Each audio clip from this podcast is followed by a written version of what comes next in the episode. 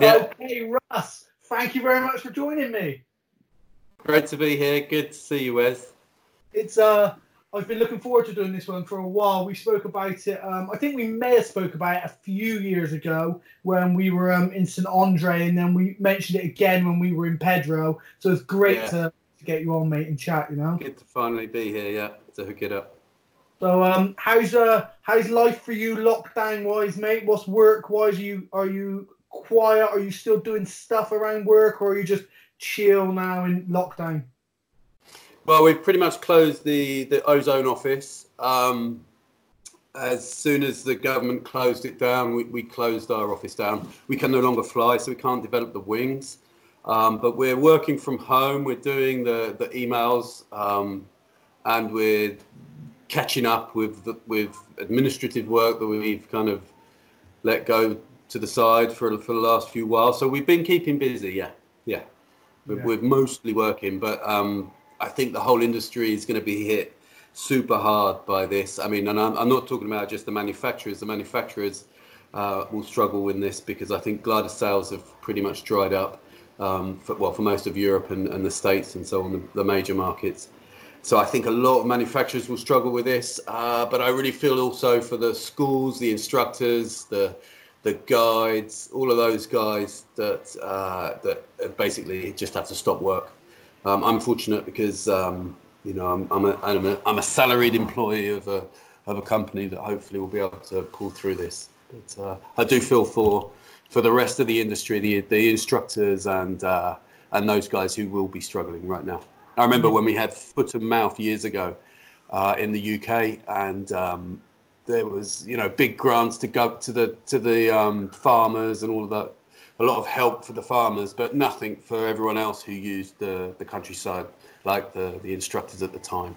So, but I think this is going to affect much harder everyone in the industry. So it's a big shame. So I won't complain. I won't complain. I am frustrated from not being able to fly. I think this is the longest period that I haven't flown in in since I started in nineteen ninety-four. So Um, I'm, I'm getting a bit itchy now, and also we've had the most amazing conditions for about the last week now, and just watching these little queues pop off the mountain opposite my house is is frustrating. But yeah, we're all in it together. We've all just got to get through it. I think you know we all have to be responsible and not put uh, unnecessary risk towards the the service, you know, the that's safety the biggest, service. Yeah, exactly. That's the biggest message, I think, is because so many people I see on, like, you know, Facebook, social media saying, like, oh, I want to go fly, why can't I go? And I'm like, you just one twisted ankle, one twisted ankle and needing the services to come out. You've got to look a doctor or a nurse in the eye while you're led on a gurney with a broken ankle and be able to look at them in the eye and think,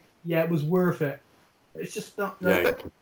And yeah. every, everyone's yeah. in the same boat, like you said, mate. Every, everyone's in the same boat, so we have just got to swallow it. And we're quite lucky in that we do we have a sport, or we enjoy a sport that's um, that gives us nothing but freedom. And for most of the year, we get to take off from a hill and do what the hell we want. And then now it's being sort of in a little bit, you know.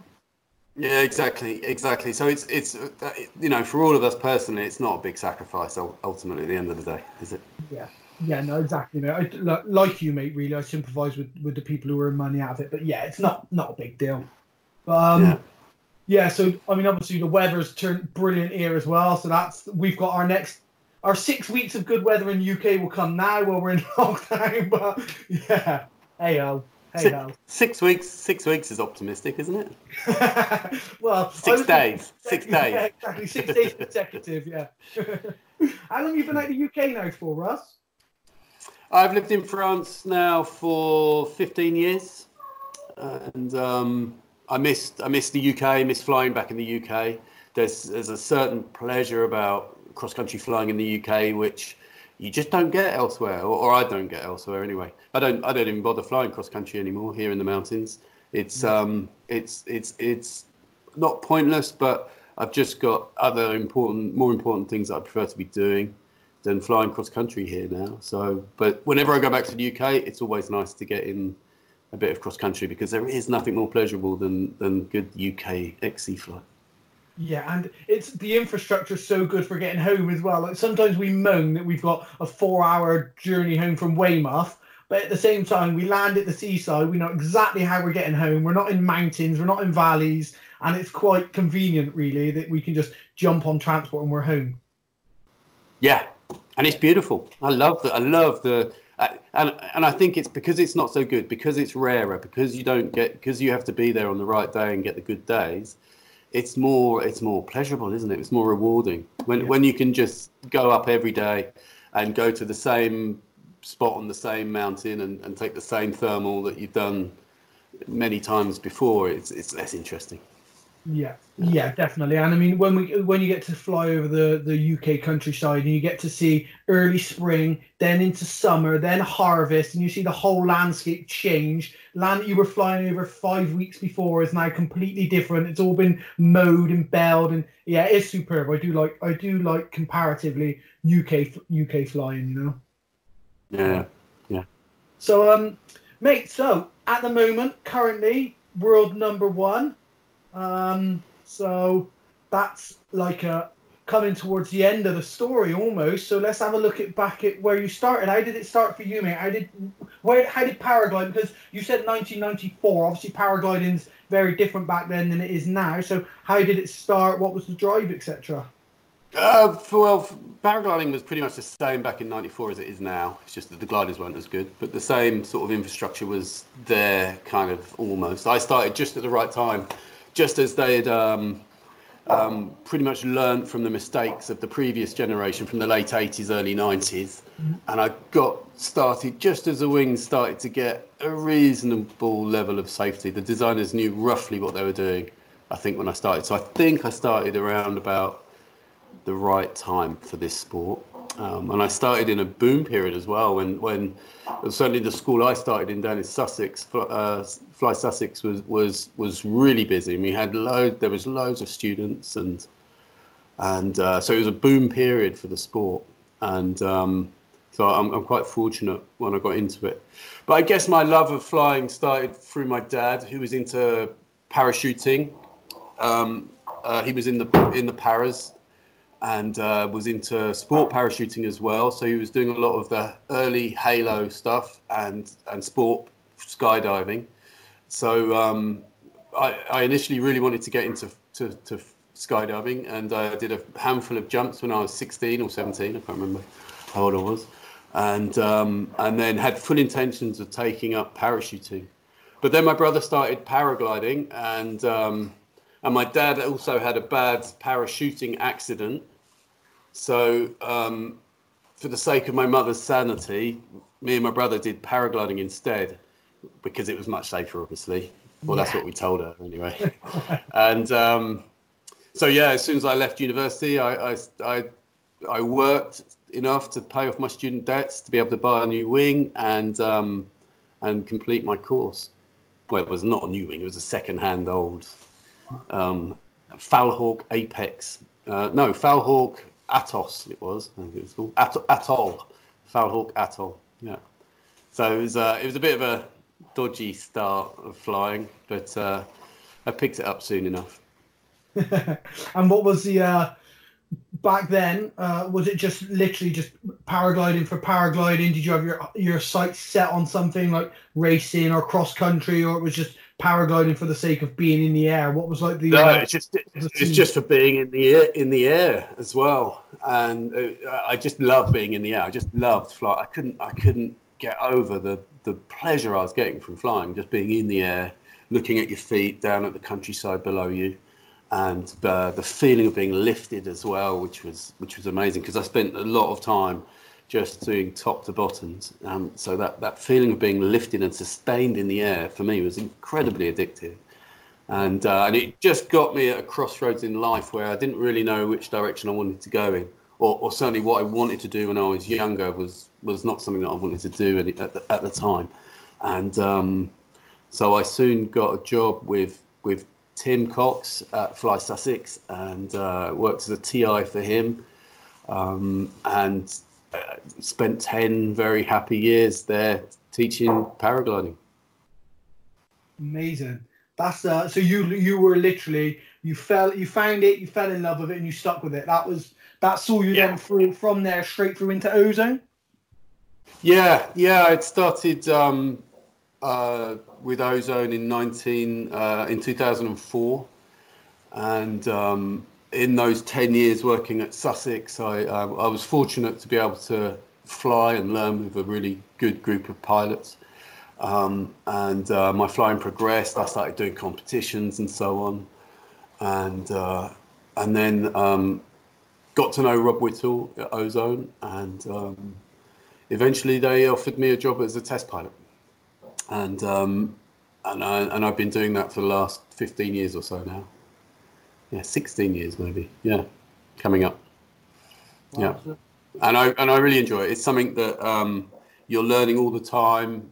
You're learning new techniques, you're learning about glided development, you're learning about um, the changes that we make in the design and how that relates to the to the way the wing flies, and and just um, it's just a very interesting process that, that I'm I'm really into. I mean, you don't want you don't want to portray it as you get to go out and fly paragliders and have fun all the time at all, Russ, do you? I mean, it's not that's not how it should be portrayed. It's just flying paragliders and having fun. We do have fun. Uh, we do have a lot of flying, and you know what it's like with flying, Wes. You, you, it's you know, there's days that you love it. There's days that you're not so keen on it. There's days where it's uh, dangerous. There's days when um, it's like a love affair with a woman, isn't it? It's it's it's it's like a marriage, you know, that you've got to go through the rough and the smooth. And there's a lot of rough with flying, um, yeah. but I still, yeah, I'm very passionate about it, and. Um, I think to do the job that I do, you have to love flying. I mean, you have to really love it, because if you don't really love it, you'll get sick of it quite quickly, because we do do a lot of flying. Um, yeah. I mean, I guess it's full immersion for you. It's full immersion on days when, I don't know, you just can't be bothered, but that's still your job. You have to, like, that. that's what you have to go and do. And I mean, there's times when I've been at comps and I've woke up and I thought, oh, I could just do with a weather hold today, or I could just do with it not, you know, and then you go and you have to fly. You know? So to have to do that when it's not a competition, because as soon as the comp starts, I'm like everyone else, you just want to win the comp. So, but when you're just doing it for a day-to-day job, yeah, I can imagine it would get, um, t- tedious might be the wrong word, but I should imagine it would go a little bit like, going and fly again. Yeah. Yeah, because I mean now, especially now when, um, well, like for me, when I've been flying for so long that um, I, if I have an hour in the air, half an hour of flight, I'm done for the day almost. You know, it's kind of it's it's scratched my itch. But when you then have to do several flights and you have to fly the extra larges or the extra smalls and uh, and uh, uh, yeah, so it's. I, I don't complain. It's a it's a good job. I don't complain. But there, it's not just having fun. That we we do. There's a very good work ethic in Ozone, and um, we're we're constantly working. We're constantly developing, trying new things, trying to assess, really clinically assess um, the changes that we've made, um, so that we can learn for future projects. Everything's interchangeable between the different wings, um, so we're we're always. experimenting. Um, we always have a hypothesis. We, we test the hypothesis, and we and we see if it's uh, a useful direction or not. It's a very holistic way of kind of design. Um, often we try one thing, and in the end, it's the exact opposite of what we initially thought that was what we were looking for. Um, and often we, we we we just don't understand it. Um, there's a lot of areas in paragliding design which is still not fully understand un- understood. by by designers, I think, because it's such a complex, a simple yet complex uh, structure. You know, rigid wings are easy because you can model them, but a soft, floppy piece of cloth that creases and moves in in a in a in an infinite different number of different ways is quite hard to to model and understand. Yeah, I guess it's a from from the outside looking in, it would probably be difficult to replicate the same sort of things over and over again as well. In test situation, I mean, you can you can replicate collapses, but if you're looking for a certain behavior or a certain pattern, I guess that is very difficult to replicate time after time after time, and you may have to do something three, four, five times to get the same reaction you were looking for in the beginning, because it is just a piece of fabric and air. Yeah, well, with testing, like collapse testing, behavior testing is is is is, is another side of it. Um, but that uh, when we're testing here in, in the south of France, we're always in moving air. So yeah. The most important thing is to be able to differentiate between glider behavior and air behavior and the movement of air and the way that that, that affects um, the movement of the wing. Um, but that's an ongoing problem that takes time and experience to kind of learn. And there's certain days where, for example, when, when it's really the steaming, strong conditions in the in the summer and the, at midday, there's no point in doing full speed side collapses on a competition wing because you're not going to see the behaviour of the wing. You're just going to see the behaviour of the wing in that turbulated air. So when we're looking for certification type testing, uh, then we need calmer air, really. Yeah. Yeah. Yeah. So um, you so do you, are you in charge of all the elements at Ozone wing-wise, from A wings all the way up to comp wings, from your deltas to? Do you take care of everything, or is everything sort of uh, signed off? And you like you particularly like say, the two liners because it's what you you spend your time flying on, or do you literally just have an overview of everything and everyone has an input? Is it like a is there like a group that come together and you assess every wing, or? Oh no, it's very much a team effort. Um, we can't, there's five of us in the R and D department at Ozone. There's um, David and uh, Luke and Fred, Honorat and myself. Um, David kind of mostly does his design on the paramotive range. Um, he also designs the beginner wings and the E N B wings and, and um, E N A type wings, like the rushes, the buzzes. Uh, and so on. And then Luke and Fred kind of do more design in the in the E N C and the E N D um, categories. And then much of the testing and the flying and the development flying is done by Ono and, and myself. So we all work together. Um, Ono and myself, we fly all the wings from paramotor wings to uh, beginner wings to the ground handling wing up to the Enzo competition wing. Okay.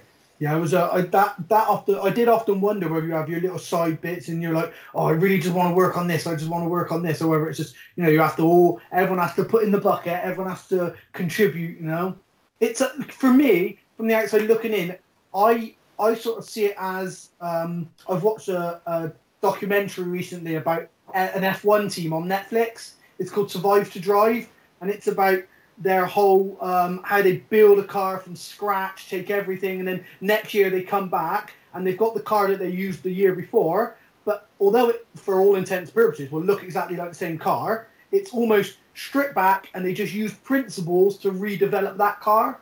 And that's sort of how I imagine the building of, say, the Enzo four is from the Enzo three, or the Delta four from just you've got your your plan, this worked here, let's not just copy it, we need to build on it and develop that plan. I um it, sometimes that's that happens sometimes that happens with a with a glider or a, a glider within a range, but mostly I like to imagine it as one continual line where the you know the buzz one, for example, um we made I don't know how many prototypes we made at that stage, but let's say we made ten prototypes, and the tenth one was the one that kind of met the requirements that we were looking for at the time. That's the one that goes to certification. That's the one that goes into production. Once we start working on the Buzz two, the replacement, we start from the from the proto number ten, and we make number eleven, and we keep going from there. We learn from the, we learn from the lessons that we learned in the previous development, and continue that on for the replacement.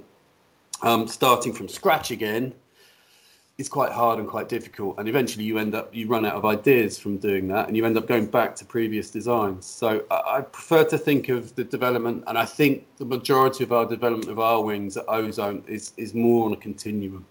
Um, and that way we can, you know, we release a wing, we we we get the feedback from everyone, we We we know where it sits, we know how it works, we see where it is in terms of performance and feel, and um, we use all that feedback uh, as a basis to start our the new product. But we'll always start from the original.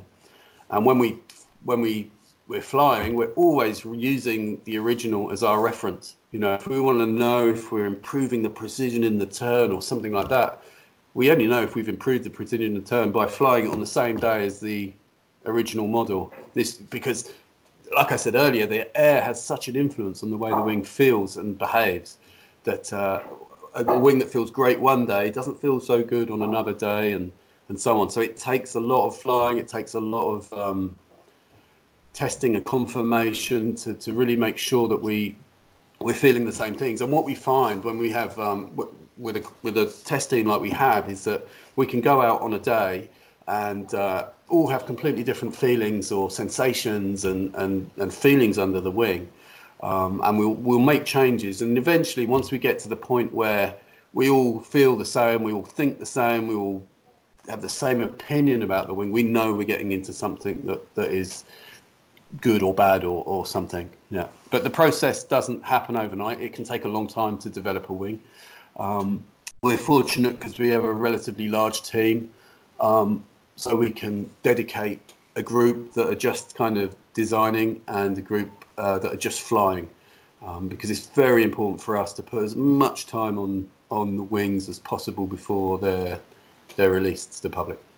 Yeah, so is that that is that something like the, the Zeno comes about because uh, I don't know if you guys call it a Zeno or a Zeno, but because it sort of came almost came out of nowhere, but sort of changed everything a little bit. It was just so, you know, it just created that that group of wing that was just, for me, the the Zeno's the best cross country paraglider on earth for me of all the ones that I've flown, and that's including my Enzo three. I think if I was just flying for the sake of doing cross countries, why be on my Enzo three? If I'm flying in a comp, I'm going to be on my Enzo three.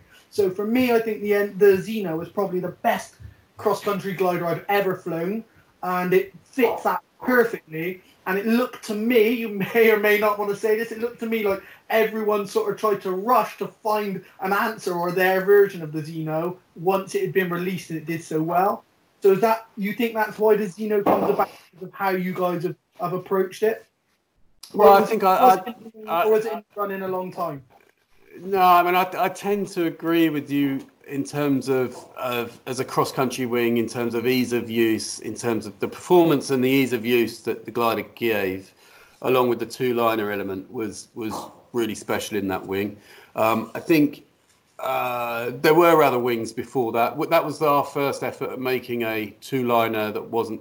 Um, Well, we'd done it a few years ago, actually. We tried to make lower aspect two-liner wing, but didn't didn't get it working particularly well. Um, but uh, I think the, the Niviuk Ice Peak was also a pretty good wing at the time that was quite easy to use, but easier than the Enzo at the time. Um, but when we re- but when we were working on the Zeno project, we knew we had something good, um, certainly near the end. It took quite a few prototypes to get there that we weren't happy with.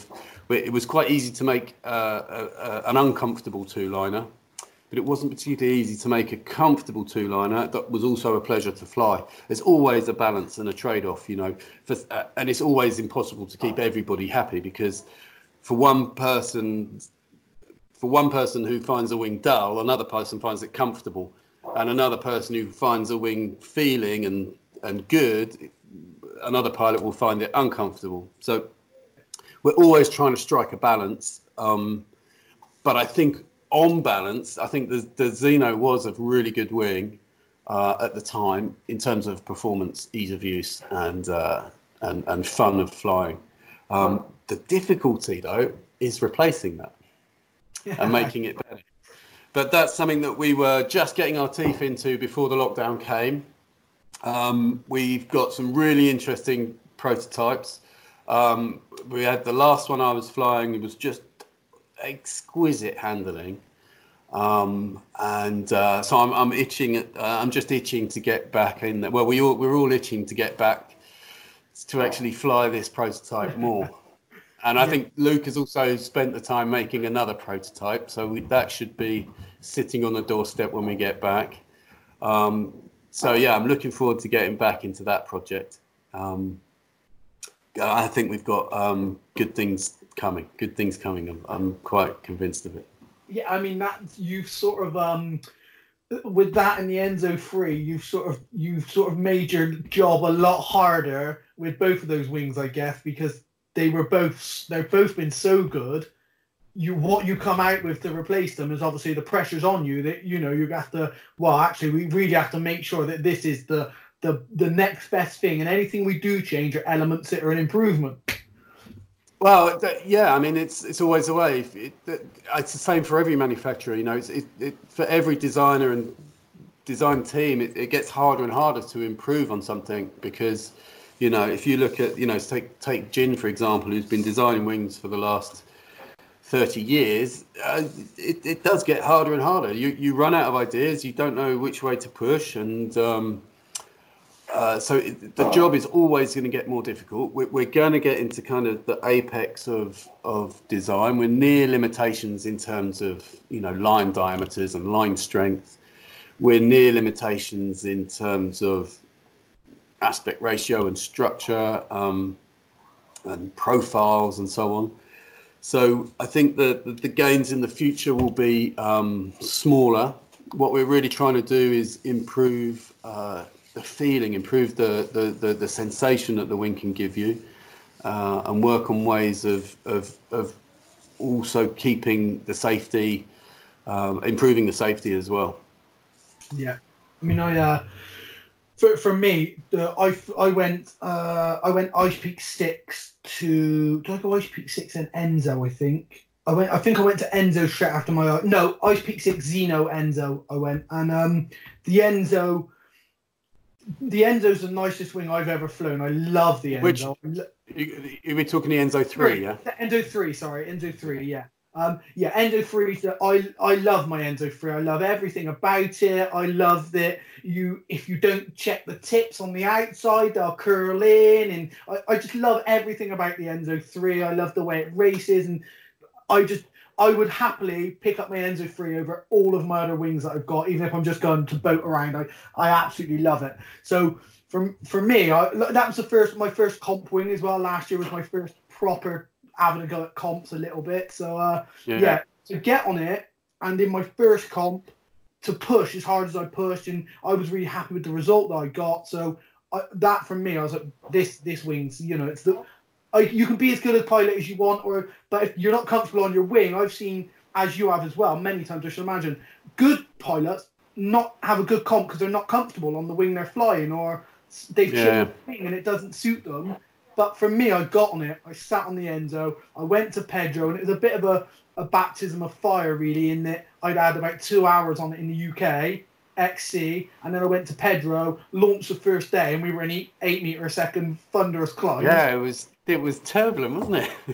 it was, the first day I flew, which was just at the end of the training camp, was really turbulent, I found. Yeah, but I think you picked I think you, I think you picked a good wing to, to, to come into the comps on. The Enzo three is was a really good improvement over the Enzo two. And um, we solved a lot of niggling little issues that we had with the Enzo two. Uh, structurally, the three was really good, so that, so it stays cohesive in the thermals. Often with the Enzo two, for example, when you got into a turbulent bit of lift, you, you the, the glider would break down a little bit, and you'd have to wait for it to kind of settle before you can make it turn. Um, whereas the, the, the, the three remains much more compact, even in turbulent air. So, you've, so the handling is always there for you whenever you need it. But um, and also it had less problems with cravats and the like, yeah. uh, and it's and it was more stable. Uh, I think in uh, I had more. Um, I had I, I think I've only taken about two or three collapses in anger. Proper. I mean, I'm not talking about wingtips. I'm talking about a, an unloading type collapse. I think I only had two or three on the on the on the Enzo three in, in, in a couple of seasons of flying it. So really happy with the Enzo three. But like I said, it makes it harder to to improve on that. But again, that's another mission that we will have this we're well, we're meant to be working on it right now. Luke's made a few prototypes. Uh, we made uh, we we have done some work. We made a prototype last year. We made a high aspect one, a really aspecty one, which was um, really sweet to fly. It opened my eyes actually, because it's the first time I've flown a, a more aspecty wing than the Enzo that was actually nice to fly. So um, we can we, we can make aspects with better handling than we have already on the Enzo three. I know that. Um, personally, I don't want to go to Aspect E. I think the part that's success um, of the Enzo three is the fact that it's easy to fly, um, or relatively easy to fly for a competition wing. Um, and it gives you that feeling of comfort and safety, um, which is really important, because if you're, especially when you're pushing hard in competitions and you're racing and it's turbulent and you're near the rocks or whatever, you need something that you have absolute confidence in. Yeah. If you've got a wing that is not really, it can be good in very light conditions, but in stronger, more turbulent conditions, if it's giving you a bit harder or too much feedback, you're less confident and you're you're not going to get the most out of it. So I think keeping that ease of use, that friendliness to the to the Enzo is is a really important ingredient that we don't want to lose. We don't want to lose. Yeah, that much. It's also very challenging to test, to, to develop, because you know we it's the it's on the it's on the far end of the spectrum of of doing the full speed collapses and uh, all the, the testing and so on. So it's a bit bit full on glider to to do the development flying on. Yeah. But should uh, Ono is up to speed now, so we'll, I'll have a bit more help this time. Big things for the Enzo four then, mate. That's what we're looking forward to. Um, luckily, luckily it's not ready, but we've got no comp season this year, so the trade-off's not too bad. Um, no, I, I think that's... I, I, well, I don't know if I'm being pessimistic, but I don't think there's going to be a, a paragliding competition this summer anywhere in Europe, for sure. I mean, I, I'm of the same opinion of you from... Uh, obviously a lot more ignorant viewpoint than yourself, but um, I just think from looking out, how is it going to be, like, like how are nations going to suddenly open up and start welcoming, welcoming people to fly paragliders all of a sudden? I think we have a bit a bigger things to worry about. Yeah, I think you're right. I think it's more like a year, in fact, you know, for, especially for international competitions, because if you get on top of it in France and the U K, and if everyone gets on top of it, but what about in... in Africa or in, you know, other places? I can't see how international travel will, will be going. So, so, but that's good. It helps us. Uh, well, it's not good in any way whatsoever, other than it helps. It gives us a bit more time to work on a competition wing, which are minor, minor things at the moment. Well, for some people, it's everything. For some people right now, that is everything. Um, yeah, yeah, yeah. So when did you, um, so that's your, what you do for work, mate. And, you know, uh, I, I obviously people are, are get a, a full idea of what you're doing at Ozone, but now I want to know a bit more about you and where you came from, your paragliding racing, your world number one. We need to know how you got there, really, you know. So how did it start? What can you remember your first comp? Um, yeah, and where did it go from there? My first comp was um, it was probably the, one of the British Nationals in. Uh, in the late nineties, ninety-eight or something. I didn't compete for the first five or six years of flying. And back then, it was actually quite hard to get into the national championships. It was called the Nationals, and you had to get in through the cross-country league. But I didn't do cross-country because I was an instructor, a paragliding instructor, so I couldn't go cross-country. So I couldn't get into the Nationals for a few years until I wanted to. My first comp, in fact, was a British Open, and I think it was in Piedrahita. And um, I thoroughly enjoyed it. And, I, and I, I always knew before I'd done a competition that I really wanted to compete. I don't think I'm a particularly competitive person, but I just I just saw the beauty in, in racing paragliders. And um, that's why I call it the beautiful game, because it, it to me, since the very first task I ever did, I was just like, this is amazing. And, um, and I still get that feeling now. I still, you know, I fly every day. I do a lot of flying. I've done a lot of flying, but I still absolutely adore uh, racing in competitions and racing, you know, with your friends and um, all trying to achieve the same thing and dodging and weaving and, and, and trying to get across the line first. I, I love that whole, that whole thing. So, yeah, I started back in ninety-six, ninety-seven maybe, I think. I can't remember. And um, and then the following year, I got and because I, I think I got a reasonable result in that competition. I was in, I was twentieth or something, and uh, that allowed me to get a spot in the Nationals for the following year.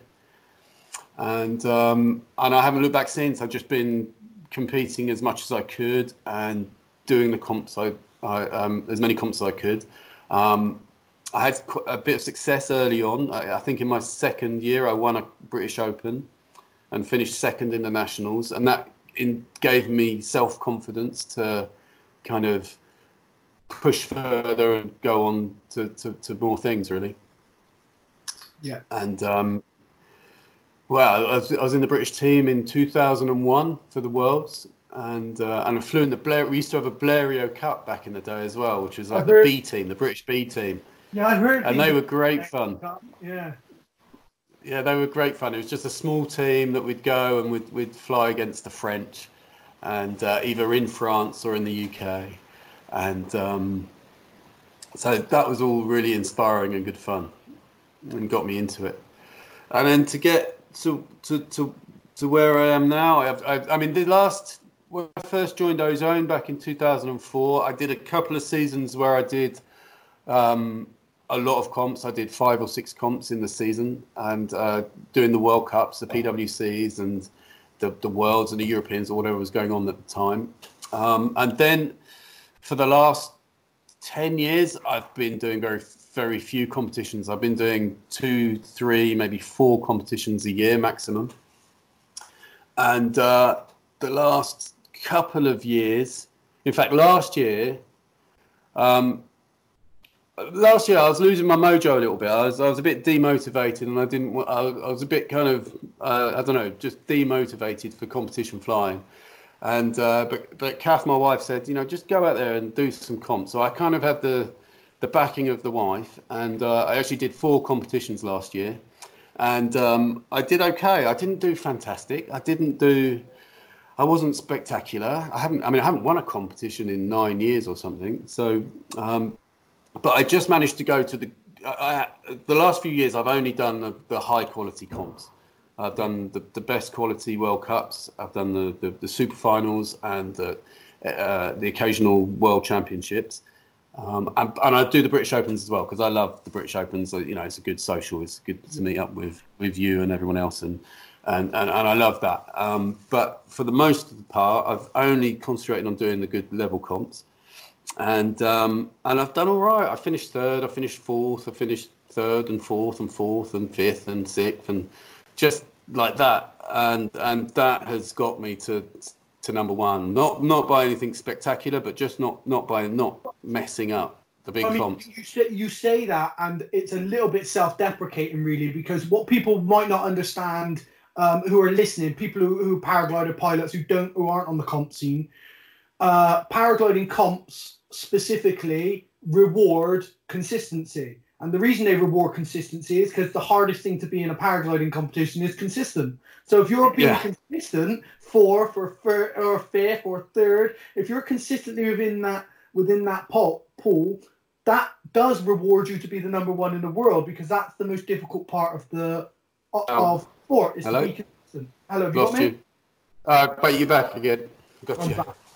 Yeah, sorry. Yeah. yeah, I was saying, yeah, it's, you know, the, it should reward consistency, because consistency is the hardest thing to to, to be. And um, the fact that you can be that consistent, fourth, fifth, and you say nothing spectacular, that within itself is the spectacular thing. And I, I, of course, it would be amazing to win, a, to, to be on the podium, number one and stuff. Everyone, like, in, in a race, in any race, that's always a nice thing, right? But yeah. um, that consistency, from someone who's flown a, flown a few comps, you know, if I, for me, if I'm consistently coming in the top twenty, it, the Brits, at Pedro Heater, I'm over the moon, because I think, right, okay, now I know if I can be consistent there, my next stage is be consistent here. So for you yeah. to be consistent at that top level is, for the people who are listening, who aren't really up on comp flying, you know, that that is top top three crossing the line in a Grand Prix every single weekend. Eh? Every single weekend, top three crossing the line, allowing for things going wrong, things out of your control, you making mistakes and still getting... Because I've seen you... I've seen you make mistakes in comp and be a little bit behind, or and next minute, boom, there's Russ come in orbit faster than everyone. Where's Russ come from, you know? And then and Guy as well. Guy is another person who, when I fly, yeah.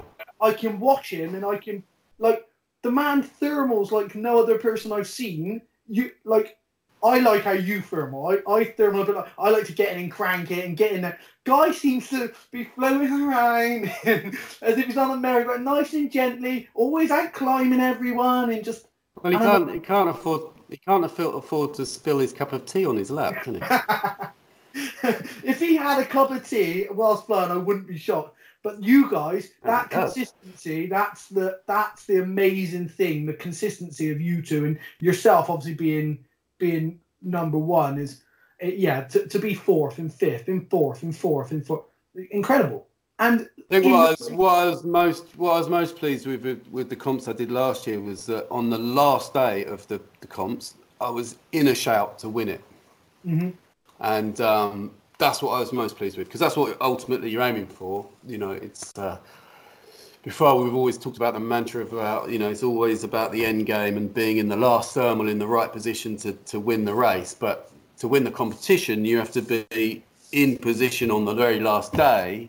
So that you do have a chance of, of winning the comp. And in, in in the comps I did last season, I was always roughly in that situation, which is which is what I was most pleased with with the, with the whole thing. Yeah. But, but but what I do I do like the uh, I I do like flying with the pilots that are really just on it to win. And um, you know I work with Ono, whose whose whose win rate is super high.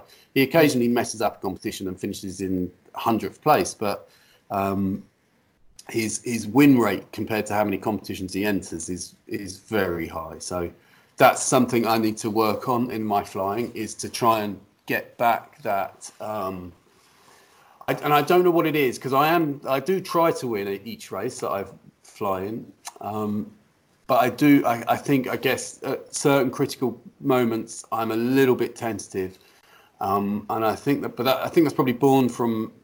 from mistakes I've made in the past where I've been too aggressive.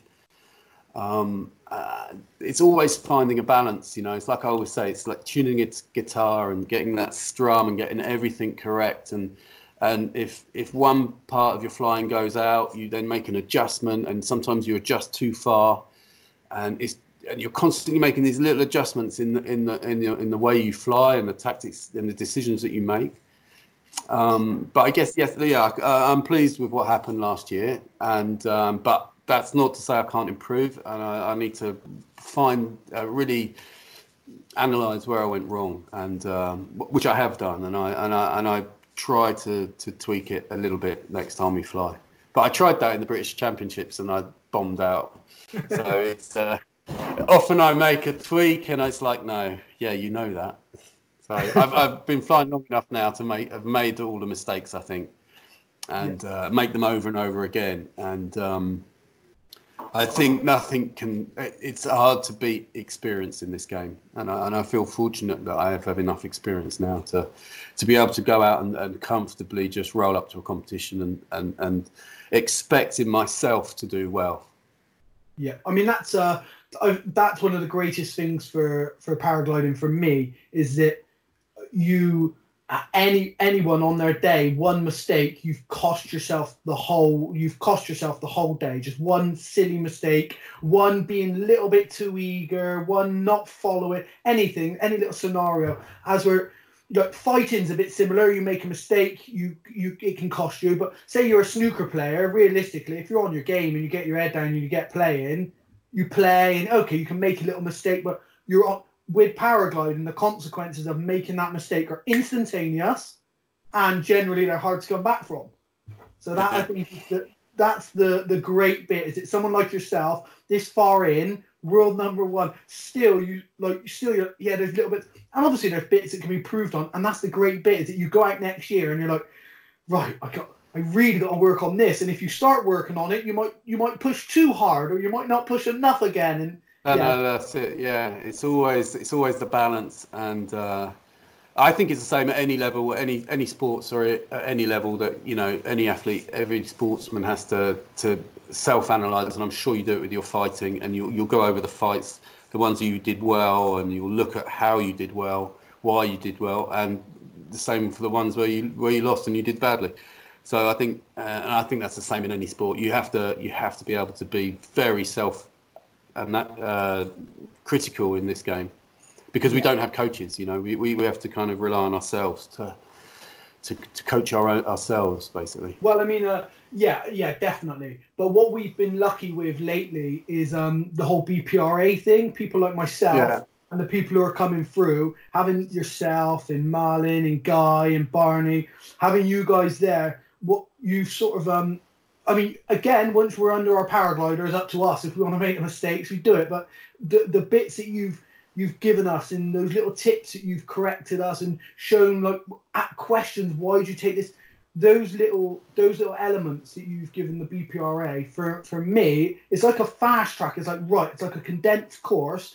And I think that's that seems to be showing with um, British results and stuff, I would say, right? And people like Harry, who's doing so well, you know, that I think the, the B P R A is really coming into his own, and the people who are really driven, and like Martin had a great season, and I think that's yeah, really impressive. Yeah, I think that's direct a direct result from the B P R A and people like yourself and Marlon and the coaching and Guy. I think it, uh, uh, I think British paragliding is in the healthiest situation it has been in in a generation. Um, And I think we've got some really talented pilots to come through. I think it's still developing. Um, unfortunately, most of us can't get out and fly as much as we'd like to, and I think that, that hinders us hinders us slightly. Mm-hmm. Um, but yeah, no, it's it's it's really important, and I think it's something that um, was first started by Jockey and the guys back in the day. Yeah. Um, when I started competing, I we did a boot camp. Um, and with Jockey Sanderson and Judy Ledden, who was the multiple worlds hang gliding champion at the time. And it was fantastic. We didn't really learn, or I didn't learn anything. I didn't learn anything, but it put everything in place. And it made me aware of what I should be doing, how I should be thinking. And uh, and it gave me a great um, kick up the arse to go on, on and, and carry on.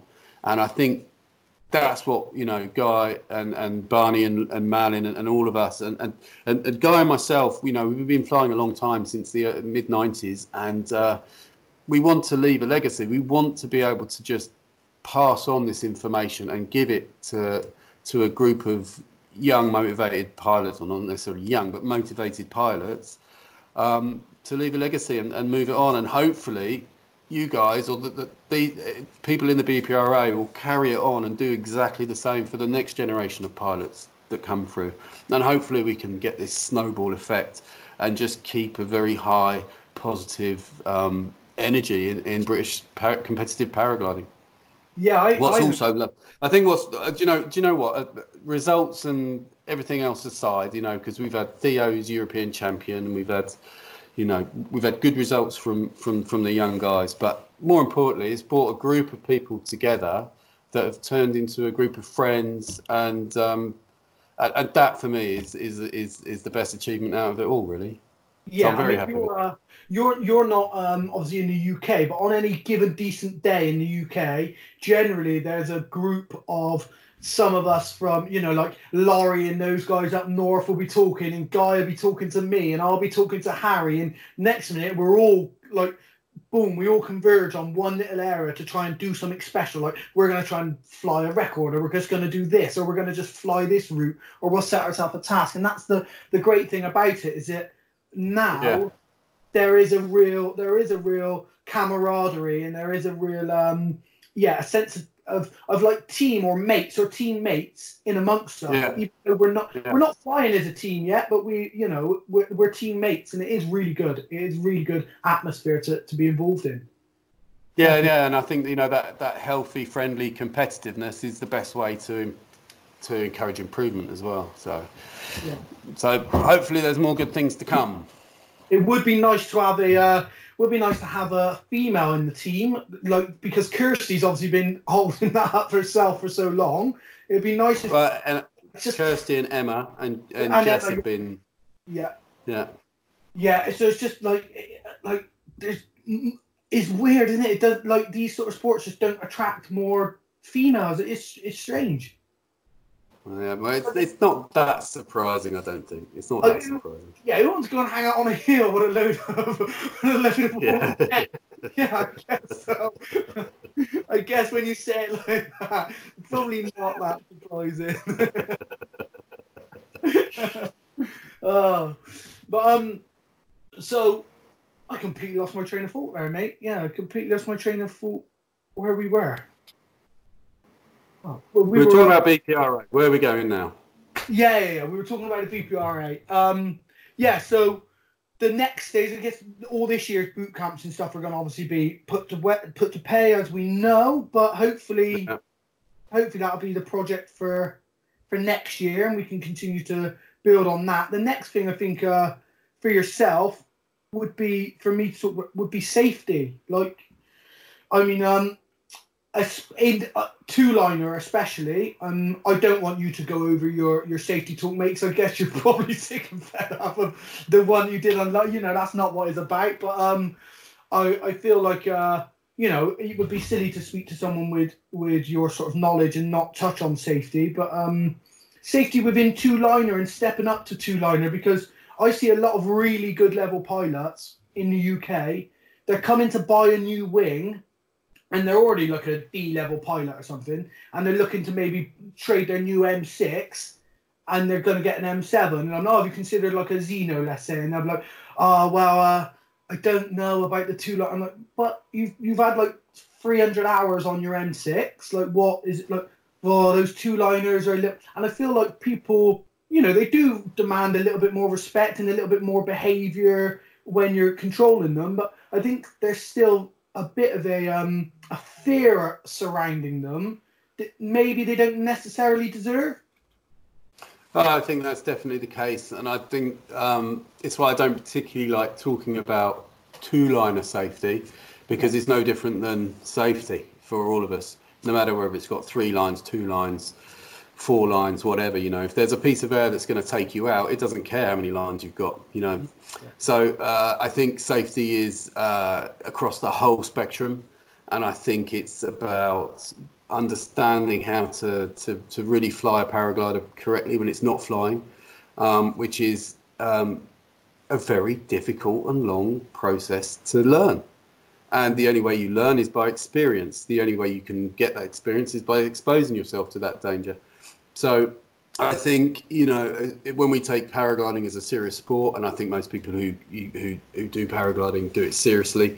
And if you don't do it seriously, then just don't do it. You know, it's not it's it's not um, a game that you can do, pick up and do when, when and as you please. You know, you either fly paragliders or you don't. There's no there's no halfway in between. And if you do make that decision to fly paragliders, then you need to do it at the best of your ability. And um, as you know, it's it's very easy to fly a paraglider.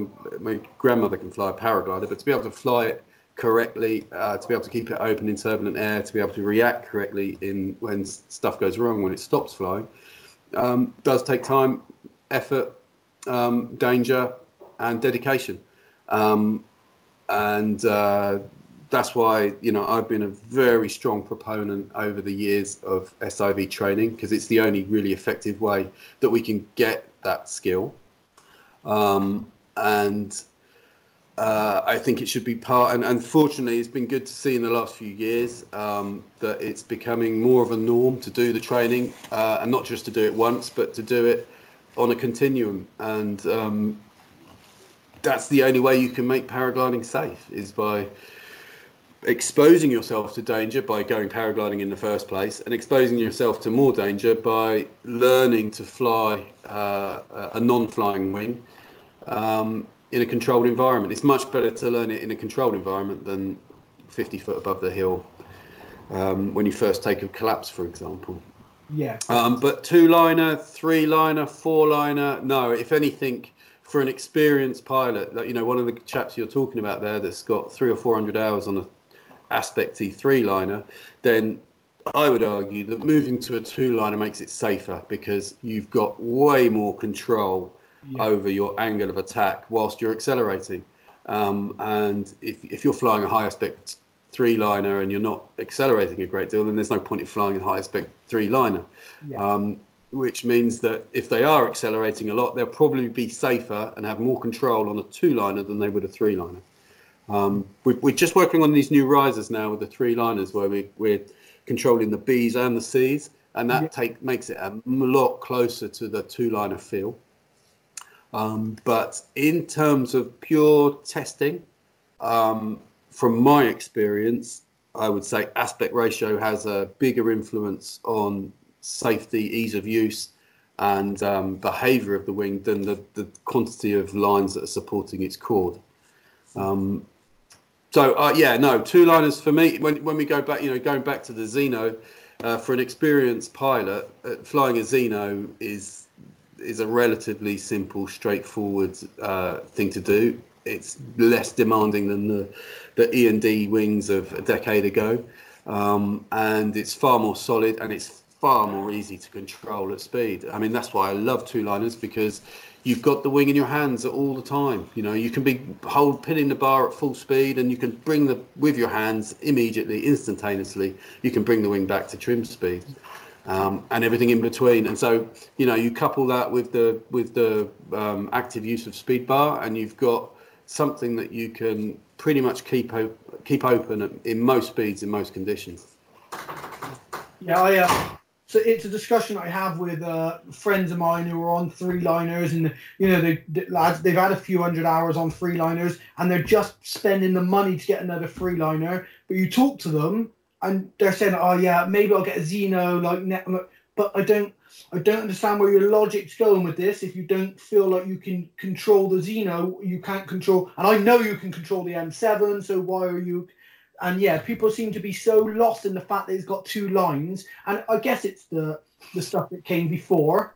Um, but some people get so lost in the fact that it's got two lines, and they're not thinking, like, I've, if I've got the capability to fly the M seven to its potential, I've got the capability to fly the N, uh, the Zeno to its potential, I may have to maybe go and do another S I V, which I, I again say that everyone should do every year. That's what I say to my friends and people who I fly with, is that I like to do S I V every year and everyone should. And I also say it's not even that it's making you safer. S I V is not making you safer. You're understanding what's happening when these things go wrong. So when they go wrong for the first time, you're better off having someone on a radio telling you what's going on than it being above the ground.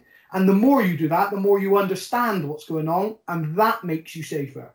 And but it's it's hard. I mean, I'm not I'm, I'm you know I'm not a coach, and I'm not a, I'm not teaching people. It's hard for me to say people should do this, people should do that. But when people do ask me, that is what I say. And uh, yeah, with the uh, with the two-liner things, I see people with their you know even C wings and stuff with their handles on, their three-liners with their handles, and they're like, oh, but the handles. I'm like, I don't think you understand just just how much input the the uh, B lines on on a two liner, how much input they have, how much control you have having those handles compared to your your handles you have on your risers, you know. And they get on them and they pull them and they understand, and you can really pilot your wing on those handles. People people don't see that. The, the three liner guys aren't. They're yeah. Not, yeah, I tend to agree with you, Wes. That on the other hand, though, the, the most important thing in flying is fun and pleasure, isn't it? And sure. and and also being confident under your wing. And um, if if if for you personally, you know, going to a two-liner just psychologically freaks you out, then there's no benefit in doing so. It probably won't improve your flying. It probably won't improve your performance, and it, it certainly won't improve your your pleasure. But um, it's always a difficult line to, to, to different balance to strike, isn't there? But I think, you know, having a nice steady progression through aspect ratio, through through certification um, classes is, is is really important. And um, and I think most people, I think most most people do it these days. I think most people respect it now. Uh, when I started, there was there were people flying competition wings after fifty hours of use, you know, and. Um, fifty hours of flying, and and the experienced guys that had one hundred hours, you know. I remember I remember one guy in our local club, he had one hundred hours, and he was like the the, the wealth of all knowledge, you know. And now I would class I would class someone with less than a thousand hours a, a beginner pilot still, but um oh, no no that's a bit harsh, about five hundred hours I'd say. Well, it depends. Those thousand hours could be spent at Ringstead, mate, so they could just be coastal soaring, so yeah. I like how you said that in one. I'll just take that one back quickly. Yeah, I think... Uh, I only say I only say that because I've been beaten by people in competitions with a lot less than five hundred hours.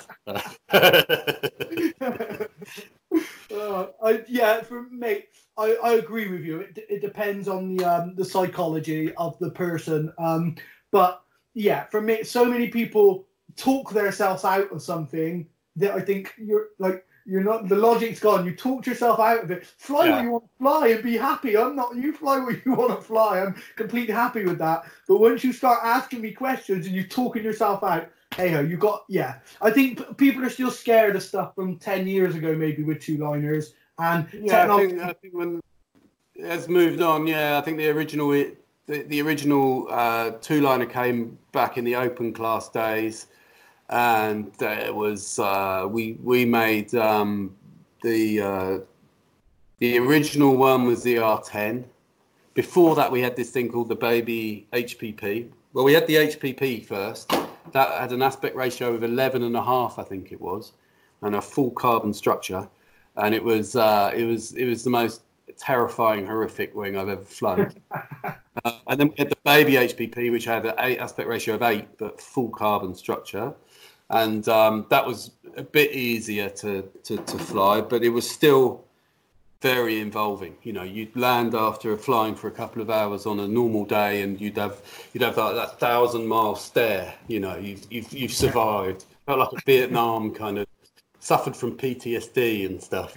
Um, and I, I did actually have concerns at the time, because if that was the future of competition racing, then it would have just alienated us more, even more, you know, and made it even more elite and specific sport. Yeah. Uh, but then after that, we developed the R ten. Um, and that glider was a bit of a handful, I think, uh, for many people. I think many people at the time as well, there wasn't There wasn't at the time the, the, the culture we have now of, of training and S I V and understand how the wing f- flies properly.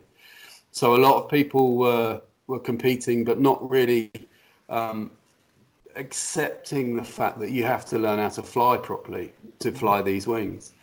And uh, it was pretty. Uh, there was a lot of incidents and accidents in the first year, and I think, and I think that was. Partly due to the glider, um, but mostly due to pilots and pilots' understanding and pilots' ability at the time. What we've seen now is the gliders have got, uh, the gliders have got, let's say, ten percent better now in terms of safety, ease of use, and so on. Um, but the pilots have got sixty, seventy percent better. So uh, the accident rates are, are, are going down at the moment. Uh, the numbers of reserve de- deployments are certainly going down in, in, in the World Cup.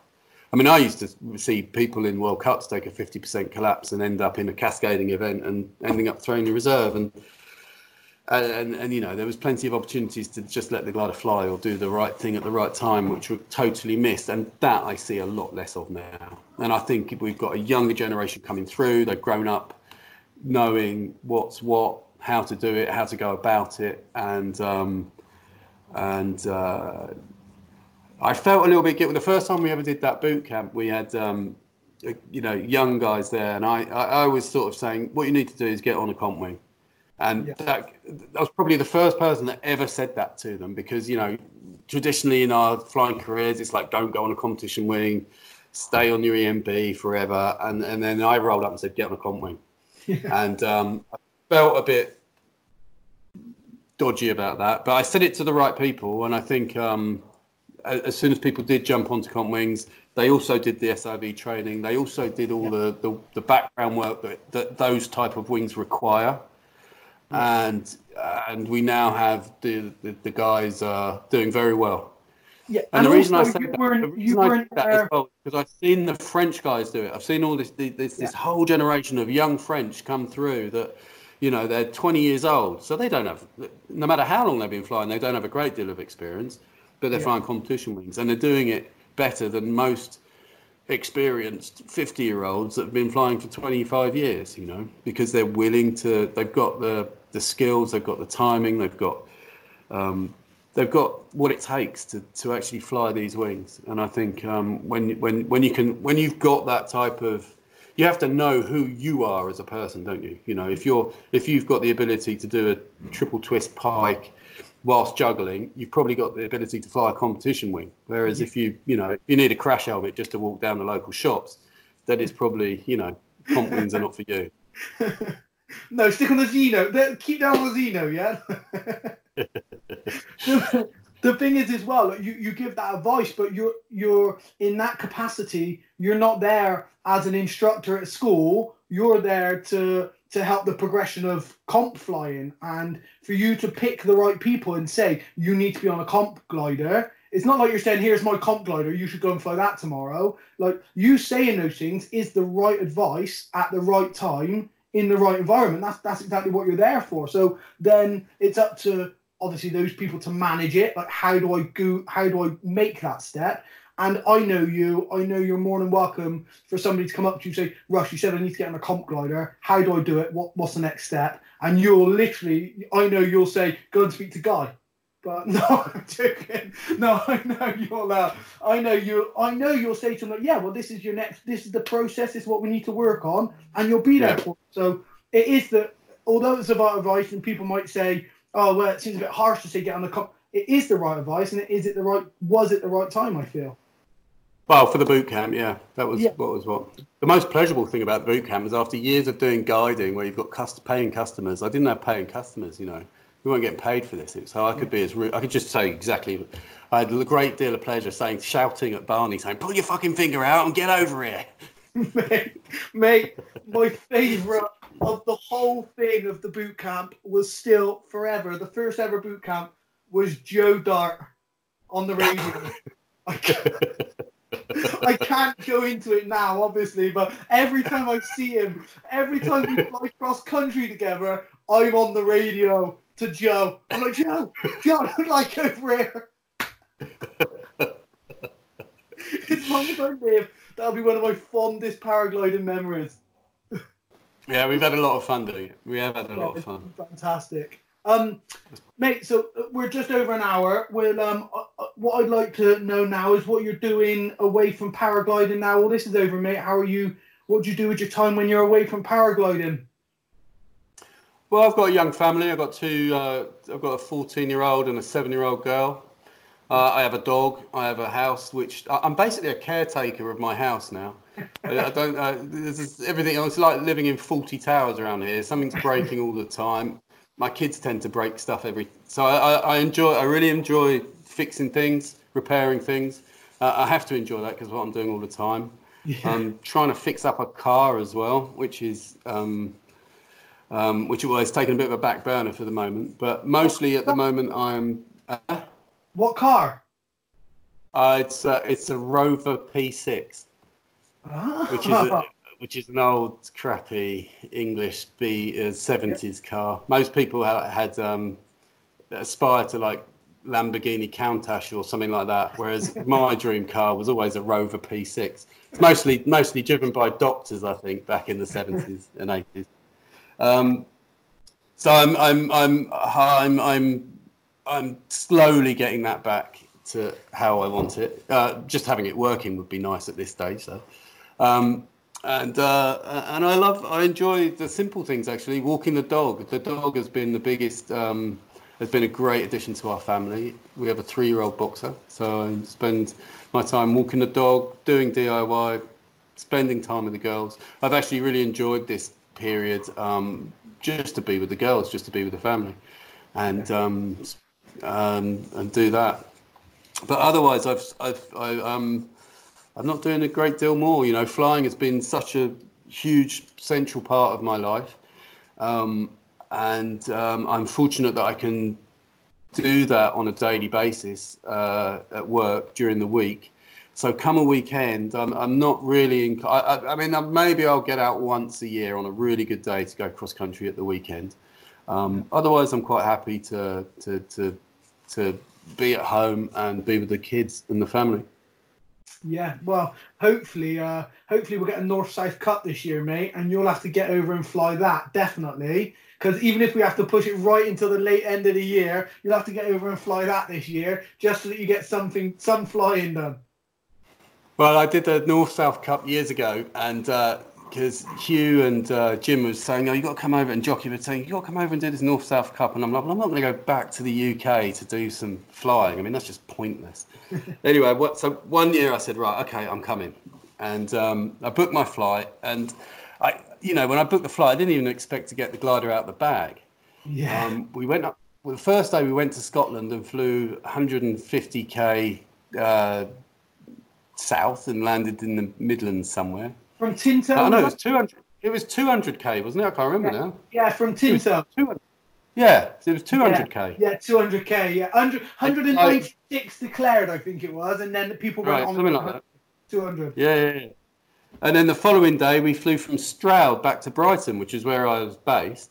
Yeah. Um, and then the, the, the following morning, I flew back home, and I was like, I can't believe I just came back to the U K for the North-South Cup and flew three hundred fifteen, three hundred fifty k in a weekend. So I was made up. So I came the following year, and we had um, we had a great flight all the way from the north of Wales down to Crickhowell, I think it was. Yeah, yeah. And that was, uh, yeah. that was just an epic flight as well, which I thoroughly enjoyed. Yeah, it was amazing. Um, I, and then the following year, I said, right, well, it can't happen three years in a row. It's not going to happen three years in a row. So I didn't come. And you had even better conditions, Lake I think. District. Yeah, Lake District yeah. last year was incredible.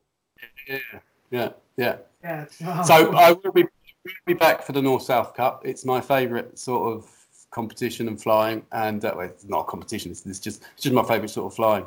And um, good to hook up with everyone and get some beautiful U K cross-country. So I will be back. I don't know if it'll be next year, but I certainly will be back. Yeah, superb. Um, mate, before you go, a uh, couple of pieces of advice. One piece of advice for someone who's new in the sport, what they should do to get the most out of the sport. And the other piece of advice is someone who's right on the edge of they want to make the leap to to do something more, either racing or step up or something. So one piece of advice for each of those people, mate. I think for beginner pilots, the best thing you can do is to watch every video, read every book, read every mag- magazine, absorb as much information as you can from every different source, and then get yourself in with a good group of people. Get yourself in with good, positive pilots that are going to steer you sensibly in the correct direction. You want to try and avoid, uh, you know, the guys that are a bit too gung-ho, and you also want to avoid the ones that are a bit too negative. Um, you just need to be with the right group of people um, to be able to develop your own flying. And for people that want to take it to the next level, then you need to come and compete. You need to come and roll uh, for competing uh, for competitions. Um, you need to, to, to get out there and do some competitions. Start yourself off with the Shabra Open. Start yourself off with the with the British Championships, the British Opens, uh, the, the various national opens. It's always good to get out and do the Dutch and the Belgians or the Nordics or the, something like that, because it, you'll meet amazing people from all over the world. Um, and then you can get yourself up to a better standard to fly in the, the good level competitions like the World Cups, where where it is the learning ground. It's the proving ground. It's the learning ground. And by flying with the good pilots regularly, you will improve your flying. Yeah, superb, mate. Listen, I'm re- so appreciative of you coming on, mate, and giving me your time. I I could chat to you. Oh, for my ages. pleasure, my pleasure, Wesley. Yeah. Thank you, mate. Like you, I, I, we've spent hours chatting in person, so I know we would chat for hours. But um, mate, I'm gonna let you go and enjoy your your family and the rest of the lovely French we- weather. But mate, thank you very much for joining me. My pleasure, mate. You take care.